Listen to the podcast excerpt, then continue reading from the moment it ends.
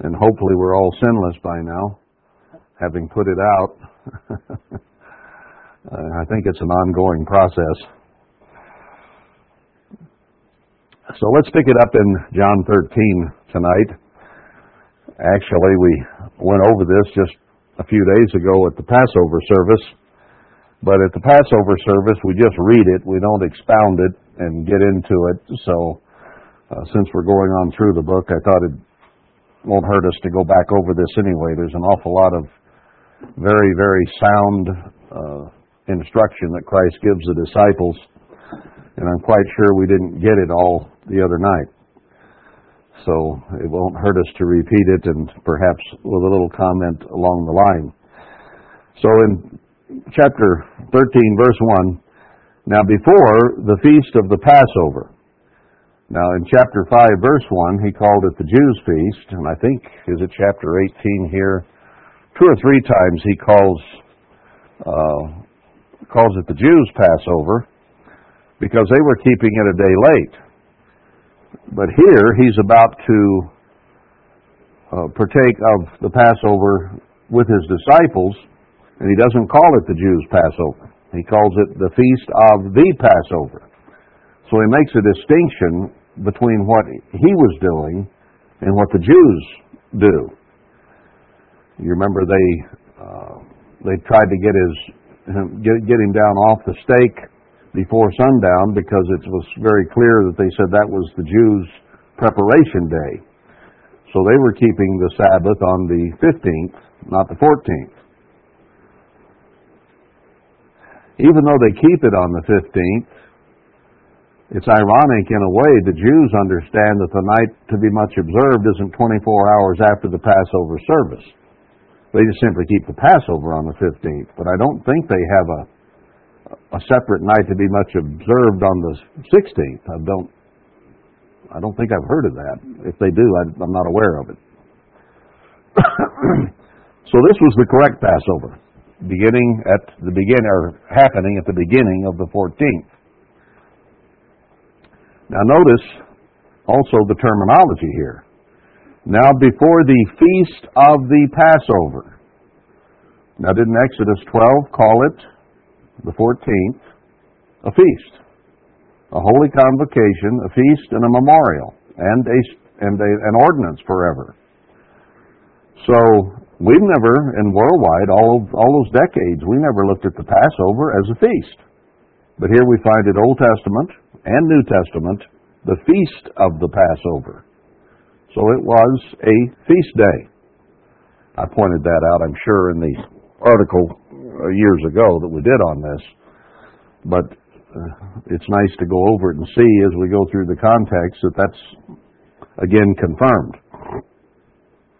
So the feast of the Passover, when Emmanuel knew that his hour was come, that he should depart out of this world to the Father, having loved his own which were in the world, he loved them to the end. Now, as an additional thought on the, being the 14th, the Jews reasoned, and some in the church have reasoned, that, well, he may have taken it on the beginning of the 14th because he would be dead by the beginning of the 15th. So he took it a day early, but we should take it on the 15th because that's when he actually died, or toward the end of the 14th, beginning of the 15th. So we should take it at the same time he died. And some of them take it uh, in the afternoon of the 14th. Some do it at uh, sundown on the 14th or beginning of the 15th. But he told us to do things as he did, and it was instituted clear back in Exodus with the beginning of the 14th very clearly.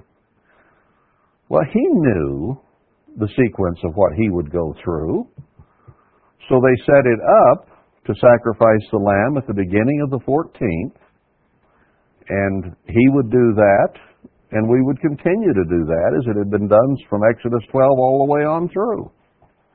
There's nothing in there that says it was ever switched to late in the 14th or the beginning of the 15th. Nowhere. Anyway, he loved his own, which were in the world, until the time that he died, and he resumed that love after. so Christ didn't just love those who followed him, he loved all human beings and still does. He doesn't love the sin, he doesn't love the problems that we create, but he does love us and hopes we get out of the sin. And supper being ended, uh, the Greek force there, I think, is continuing. Supper continuing, or being in existence, or while uh, supper was taking place. I looked that up. Uh, so it wasn't necessarily the end as stated here in the King James, but uh, as it unfolded or was partaken of. The devil having now put into the heart of Judas Iscariot, Simon's son, to betray him, Emmanuel, knowing that the Father had given all things into his hands, and that he was come from God and went to God, he rose from supper and laid aside his garments and took a towel and girded himself. Now, it's interesting in understanding the sequence here that it doesn't mention the bread and the wine here like it does in Luke and other accounts. It just says he rose from supper and started doing the foot washing. Well, we'll get on to it a little later, but I want to go into this first, and that is that right after the foot washing, he handed Judas the sop. And Judas left immediately. He told him to hurry. Uh, so it was after the foot washing. Well, let's go back to Luke 22 and understand something about this. Because Luke doesn't go into the foot washing specifically, he just does the bread and the wine. Although he, after the bread and the wine in the context, Luke talks about uh, humility and being converted and so on, and some of the same things that Christ talked about at the foot washing in John 13. But anyway, verse 19 of Luke 22, he took bread and gave thanks and broke it and gave it to them, saying, This is my body, which is given for you. This do in remembrance of me. Likewise, also the cup after supper, uh, saying, This cup is the New Testament in my blood, which is shed for you. But behold, the hand of him that betrays me is with me on the table. So when the bread and the wine were taken, Judas was still there. His hand was still on the table. Now he left right after the foot washing. And here, Luke says he was there for the bread and the wine. So if the foot washing happened had happened to be before the bread and the wine, Judas would have been gone before the bread and the wine were served. But he was still there. Now some would say, well, he wouldn't have let Judas partake of the bread and the wine. Well, he did. it says it right here. They took the bread and the wine and the hand of him that betrayed me is with me on the table after the bread and the wine. Why not let him take it? The other disciples weren't converted either at that point. They were on their way toward it. Judas was not. But a Judas will be a partaker someday, will he not? I, I, probably. There's nothing in the Bible that says Judas is lost any more than it says Esau is. In fact, there is no reference anywhere in the Bible that passes final judgment on any individual human being. There's not one. People have assumed Judas is lost or that Esau is or whatever. They were in danger. Christ didn't even tell the Pharisees they were lost. He says, You are in danger if they didn't repent. So no judgment is passed ahead of time. So he allowed it and when the foot washing uh, occurred, the disciples still didn't know which one was the traitor because all had partaken of the meal. They'd all had the bread and the wine. And then he says, Well, you still haven't figured this out, so I'll give a sop to the guy. So he handed it to Judas and said, Go do it quickly. So if you put John and Luke together, it becomes very, very clear that uh, the bread and the wine came first, uh, then the foot washing, and then Judas leaving. If you read on down here in Luke 22, verse 24, there was a strife among them of which of them should be accounted the greatest, and so on. Well, what did Christ say in John 13 about the foot washing? It was all about humility, not about bragging about who's the greatest. So, uh, that context of what Luke had there about who's the greatest and all that is in context of of uh, John 13, where humble yourselves and wash each other's feet. Don't sit around and argue about who's the greatest. so even though Luke does not mention the foot washing specifically, he repeats some of the story that Christ repeated to the disciples at the foot washing. I think that should be very clear uh, and easily understood. It's like Frank Nelte, who wrote a paper on it, agreed with what I just told you. He said, Luke is indeed saying that the bread and the wine came before the foot washing. He admitted that. And then his way around it was he says, well, Luke wasn't an eyewitness, so we just have to throw out his account. If you're going to throw out that part of it, might as well throw out the whole book, hadn't you? if he wasn't an eyewitness, then none of that book means anything. Well, boy, I think we get ourselves in trouble when we start saying you can throw part of the Bible out because it doesn't agree with your theory. Clearly, Luke was telling the truth, and Frank was just simply unwilling to accept it. That's that's a pretty poor excuse. You got to come up with something better than that. If you can't explain it away, you just throw out part of the Bible. And Christ warned in Matthew, I mean in Revelation 22, that's a no-no.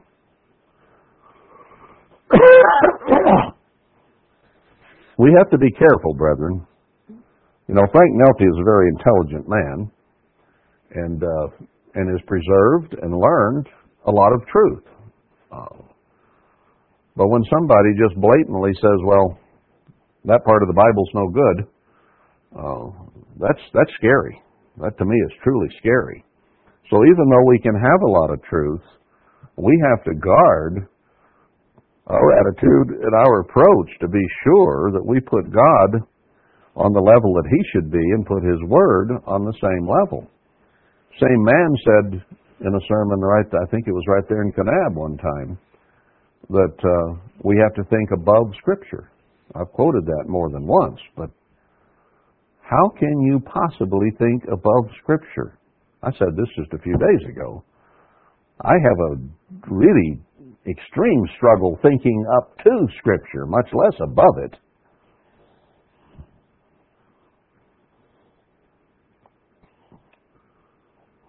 We better not let any of God's words fall to the ground.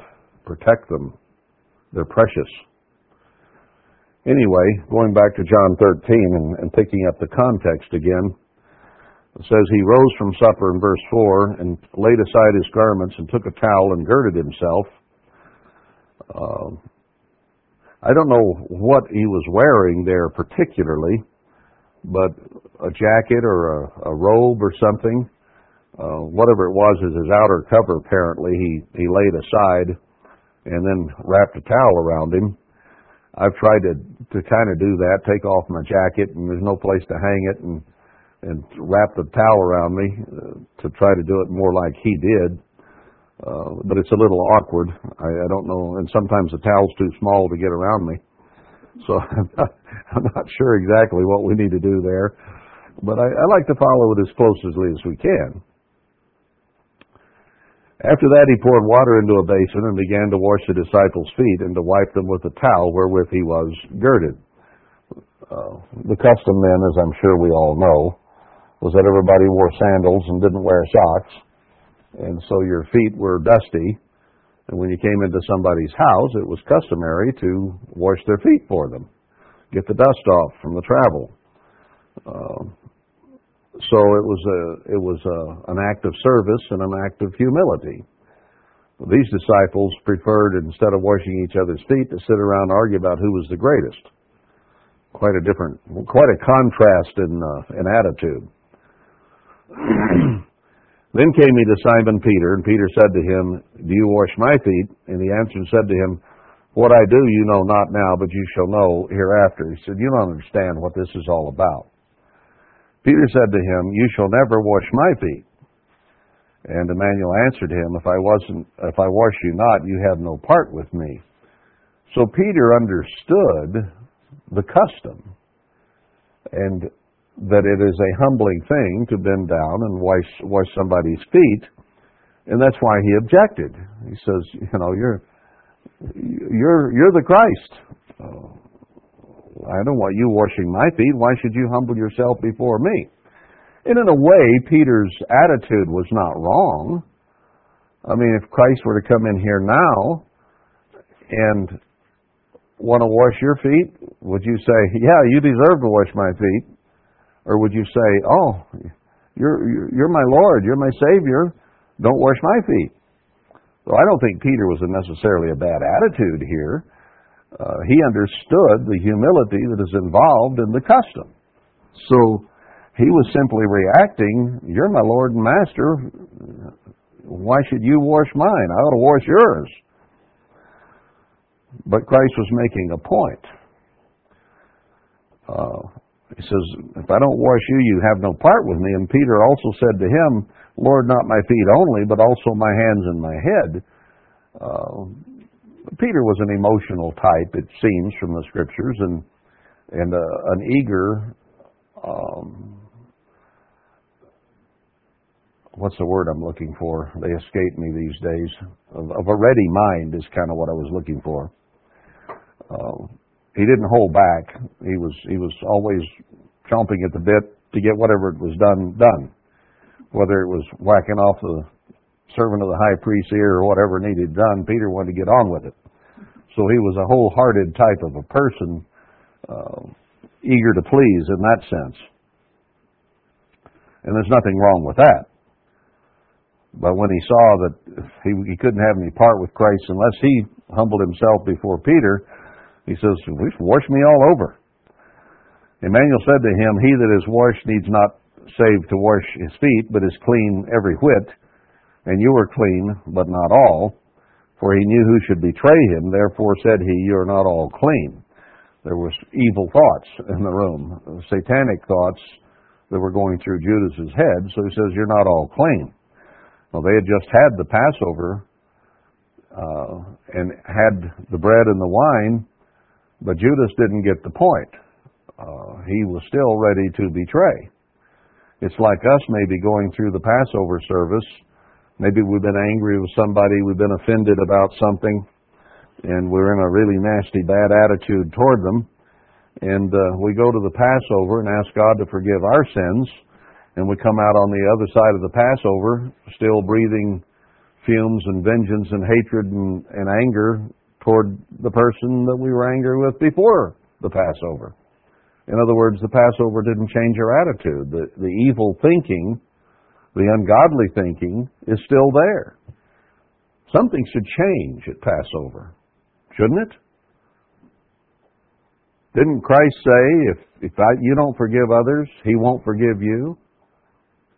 So if we go, keep the Passover, actually drink the blood, the wine, and we still have ill, nasty thoughts toward someone, we have taken the Passover unworthily, not having repented of our sins. And we are drinking damnation to ourselves. Do we understand that? If you come there with unforgiveness in your heart and mind, you are drinking damnation because he says, if you don't forgive others, I will not forgive you. And if he does not forgive you, then where do you wind up? Lake of fire, damnation. That's why Paul wrote that. He says, you think about this carefully. You, you don't take this Passover uh, carelessly. There had better be a change in attitude. It should come before the Passover. And then when you take the Passover, if you are in a forgiving attitude toward others, then you can be forgiven. But if you're not, and you come out of that Passover with that same nasty, rotten, bitter, hateful, vengeful, whatever attitude that is ungodly, you have taken the Passover unworthily. I don't know how to put that any more plainly than that.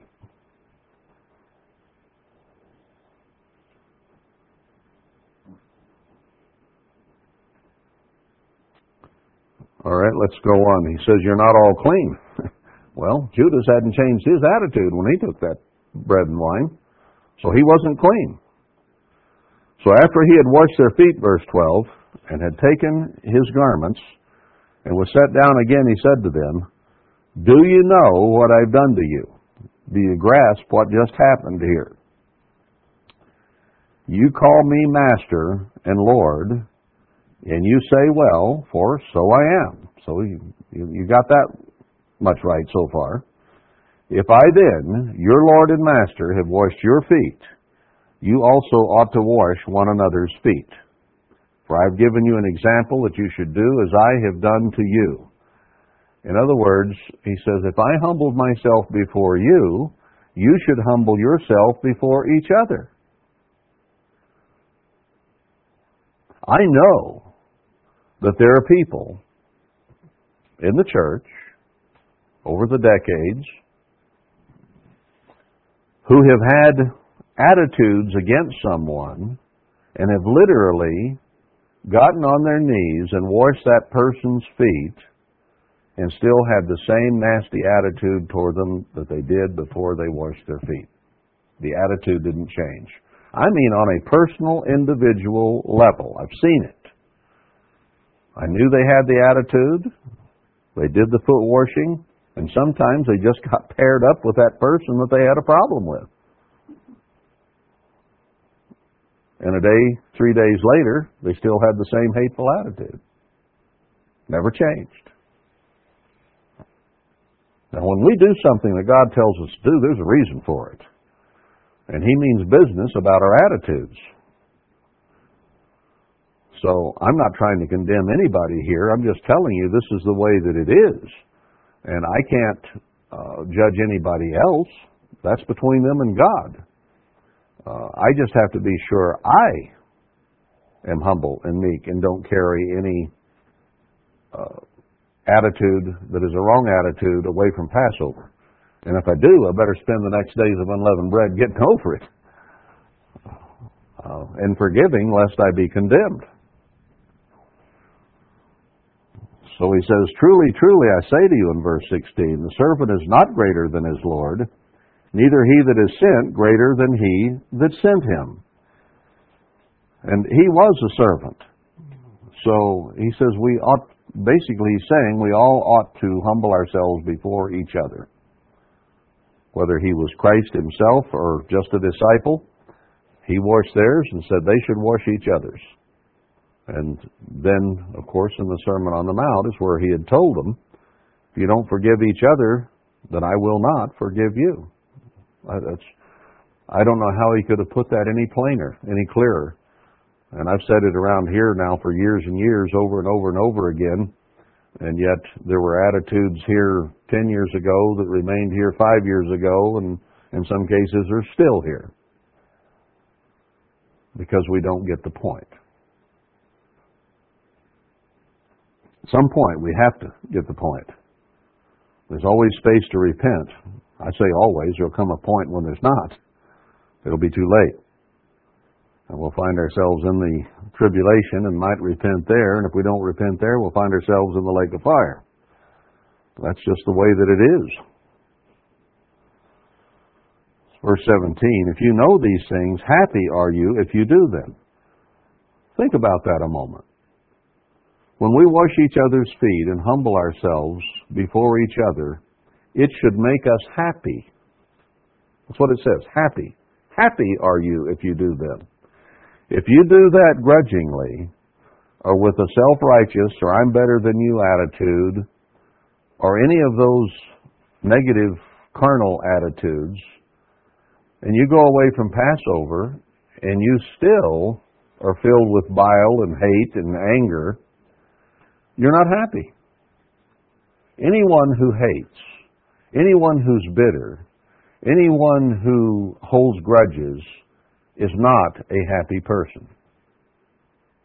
Because those negative attitudes eat them up, is what it does to them. And they are not happy. Now, if we truly change our attitudes and are truly humble and meek in heart and mind, then we get rid of those uh, negative, evil thoughts, and then we're happy. But you can't be happy when you're full of anger. It just it, it it's impossible. You might smile, you might yuck it up, but deep inside you're not happy because anger is not a happy attitude. It's just not. It's not a godly attitude either. Love, joy, and peace are godly attitudes. So we need attitude adjustment hour pretty regular.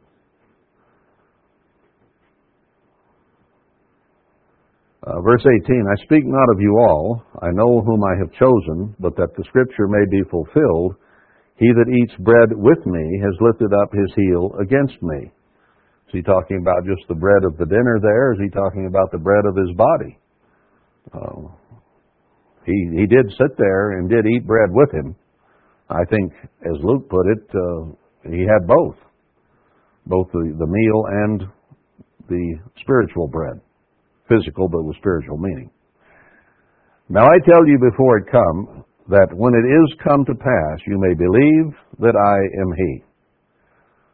Truly, truly, I say to you, he that receives whomsoever I send receives me, and he that receives me receives him that sent me. Now let's use the example of Samuel there again. Uh, they were against Samuel, and Samuel was all upset about it and says, Lord, they're against me. They've rejected me. And God told him, No, Samuel, they haven't rejected you, they've rejected me. Because God had sent Samuel. And when God sent Samuel, uh, he endorsed Samuel. So when they rejected Samuel, and Samuel was probably not perfect. Do you think he was? No.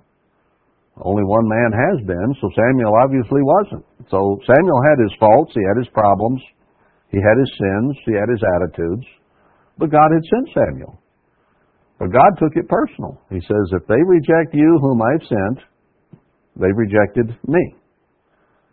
So we have to be very, very careful. God has always worked through human beings. He always has.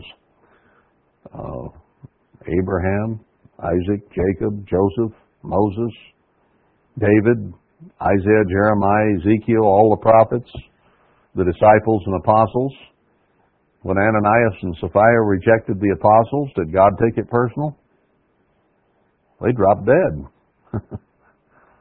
he said, You've rejected me, Ananias and Sapphira. You've lied to the ones I sent.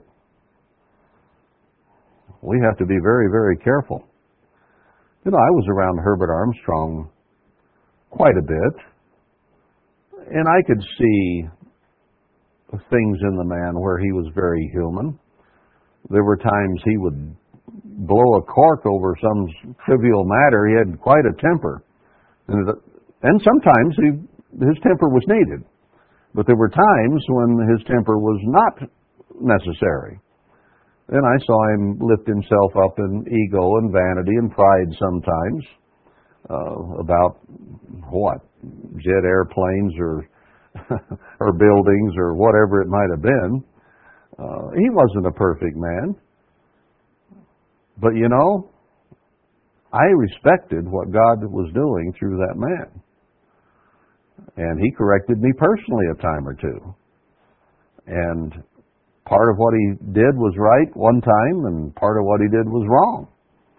And what he did the second time was probably all right.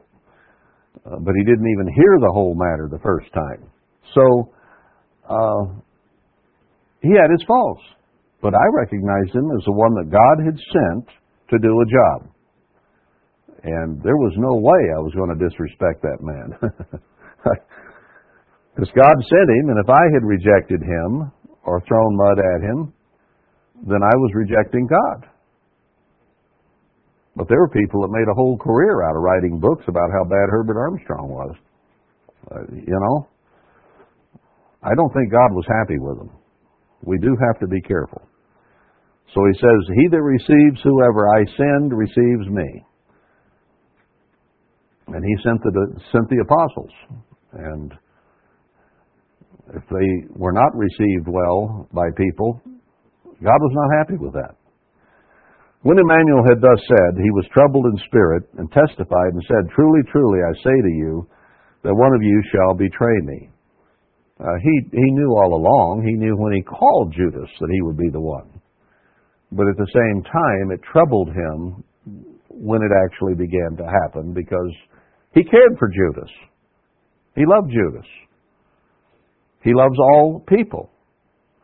So when it came right down time for Judas to do it, uh, he, he was troubled about it. And if we have brothers and sisters that have been called into the truth, and we see them with different approaches and attitudes that aren't the best, it should trouble us. We shouldn't condemn. We shouldn't throw them away. It should trouble us. Now they may throw themselves away. That's that's a whole different matter. Uh, but there are times that the Bible says to cast them out, uh, and even to publicly mark. So there is a time that it has to be done. But I I know it, any time I've had to do that, and it's been precious few times in the 50 years that I've been involved in the ministry, come this spring or first of June.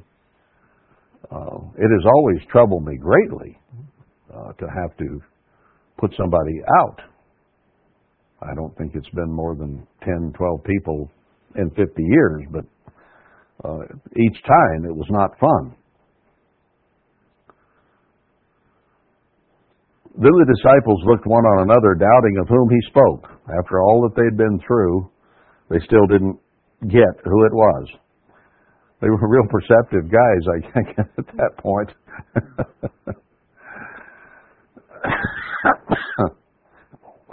Verse 23 Now there was one leaning on Jesus, or Emmanuel's bosom, one of his disciples whom Emmanuel loved. He didn't name him because it was himself, John.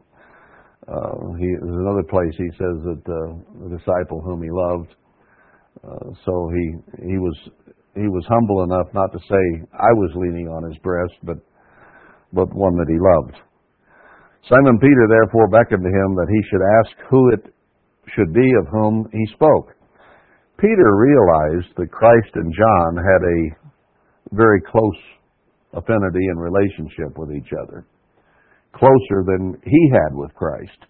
Now, he was to be the lead apostle because of some of his leadership qualities, but apparently John had a personality that was very akin to Christ's. And when we speak of John as the disciple who wrote, most about love, uh, then you understand that. Peter, uh, James, and John. Peter wrote about hope, James wrote about faith, and John wrote about love. And love is the greatest thing. Now, faith and hope are important too, but not as important as love.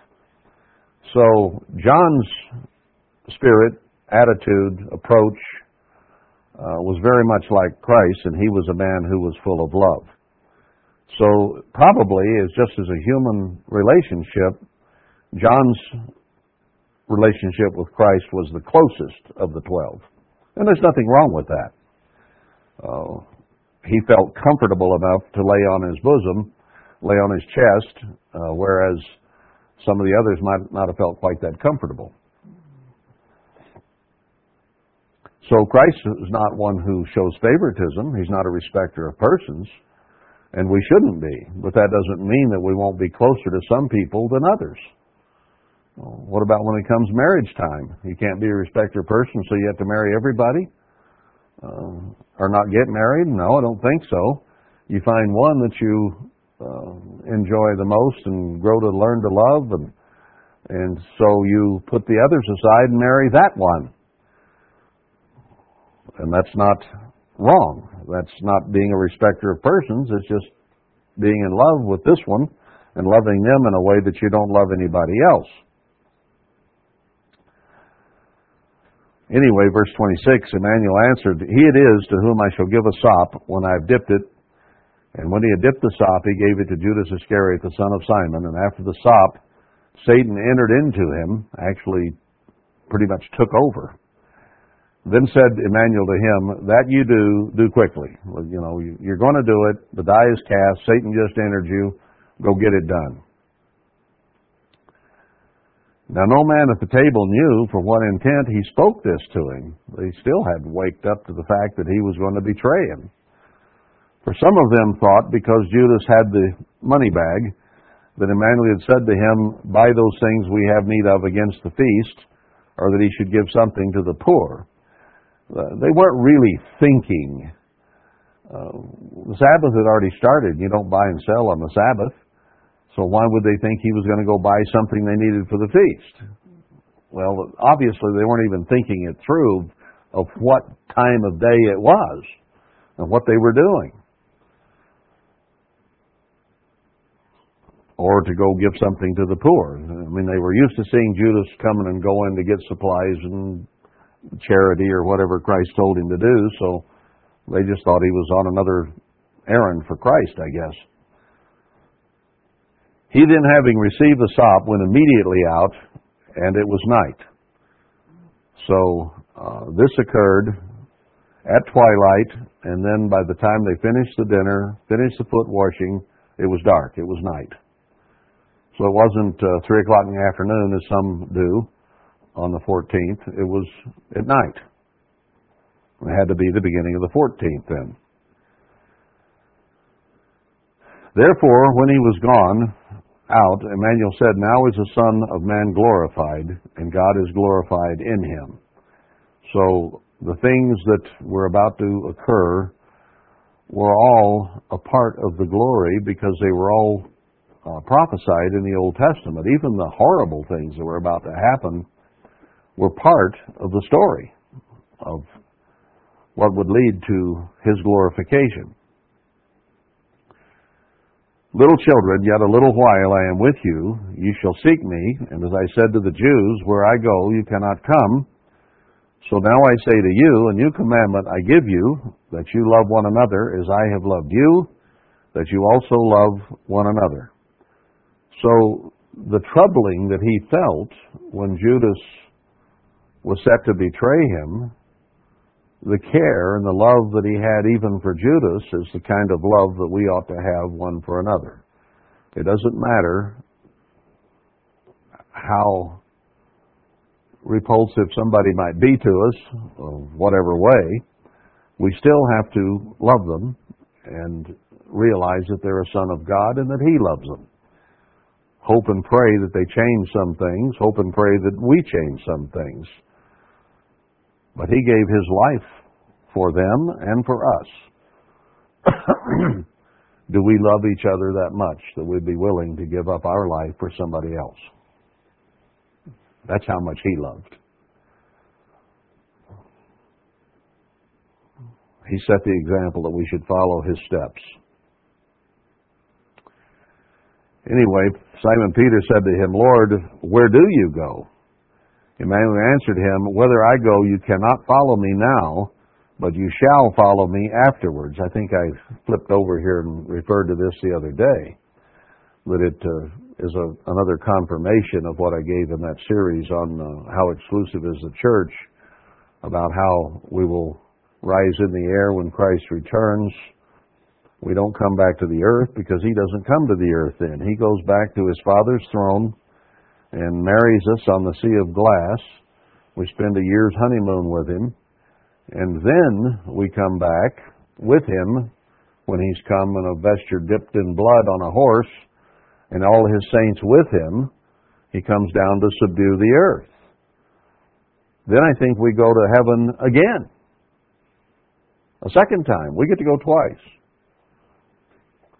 Because when the Father and the Son and the Holy City come down at the beginning of the millennium, the 144,000 are with him. I think it was Jude that said, was it Jude or was it First Thessalonians 4, where he says, once he comes and gathers us, we will ever be with him. We'll never leave him again, and he will never go away and leave us again. So if he goes back to the Father, we go with him. If the Father and he come down to set up the kingdom, we come with him. As soon as we rise at the last trump to be with Christ, his goings back and forth from the Father to the earth, we're with him through the whole thing. Seems is that Jude or is that in? I see somebody looking trying to find it. Uh, we shall ever be with him. Yeah, First Thessalonians four seventeen. Then we which are alive and remain shall be caught up together with them in the clouds to meet the eternal in the air, and so shall we ever be with the Lord. So he has to, he comes comes and goes about three times there, and we'll be with him back and forth.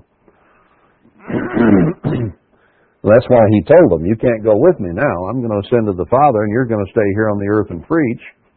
Uh, but you will go with me later, where he was going then, up into the Father's throne in heaven. You will follow me after." Why did we read over that for years and years and years and never realize that? I think partly it was a mindset. Herbert Armstrong had come out of a Protestant world, and he was basically preaching to a Protestant world, and they all thought they were going to heaven when they died. So he spent a great deal of time explaining over and over and over you don't go to heaven and you don't go to hell, you're in the grave and you're dead till the resurrection. And uh, just thinking that and emphasizing that might have caused him and us to read over that and not let it register because we had in mind we ain't ever going to heaven. No, it's not that we're we're not going to live there. We're not going to rule there. Well, we'll live there for a year, the honeymoon, and then come back, and we'll reign a thousand years on the earth once the kingdom comes down with the Father and the Son at the beginning of the millennium. Anyway, he said, You can't follow me until afterward. Peter said to him, Lord, why can't I follow you now? I'll lay down my life for you. If you're going to die and be resurrected and go to heaven, i I'll do that with you. Emmanuel answered him, Will you lay down your life for my sake? That's what Peter was volunteering there. Now, you can't say Peter had a bad attitude. He says, If you're going to die, I'll die with you. Well, later he did die for Christ's sake. He was martyred. But Christ said, You may can say it, Peter, but you're not prepared to follow through. You you may have this emotion, but but you're not ready for that. Well, by the time he was martyred, he stood up for it and and and took the martyrdom. But Christ said, "You're not ready yet. The clock, the, uh, rooster shall not crow till you have denied me three times." And then when the rooster crowed three times, maybe he didn't really hear it the first time. It was subliminal. Second time, it didn't really register. And when that rooster crowed the third time, he said, Oh man, look what I did. Well, that's in another account. It's not right here. Uh, but that's what happened. Well, we're within 11 minutes of 8 o'clock, and I have a little something that we need to go over here this evening. Uh, real quickly. So, what? Peter, when that crow, cock crowed three times, somebody pointed out that at that time Peter looked up and Christ looked up and they saw eye to eye. Yeah. And Peter understood. Said, oops. okay, let's stop there then, and uh, we'll see you at 1 o'clock tomorrow. One other point I, I thought, you know, we talked about they didn't understand.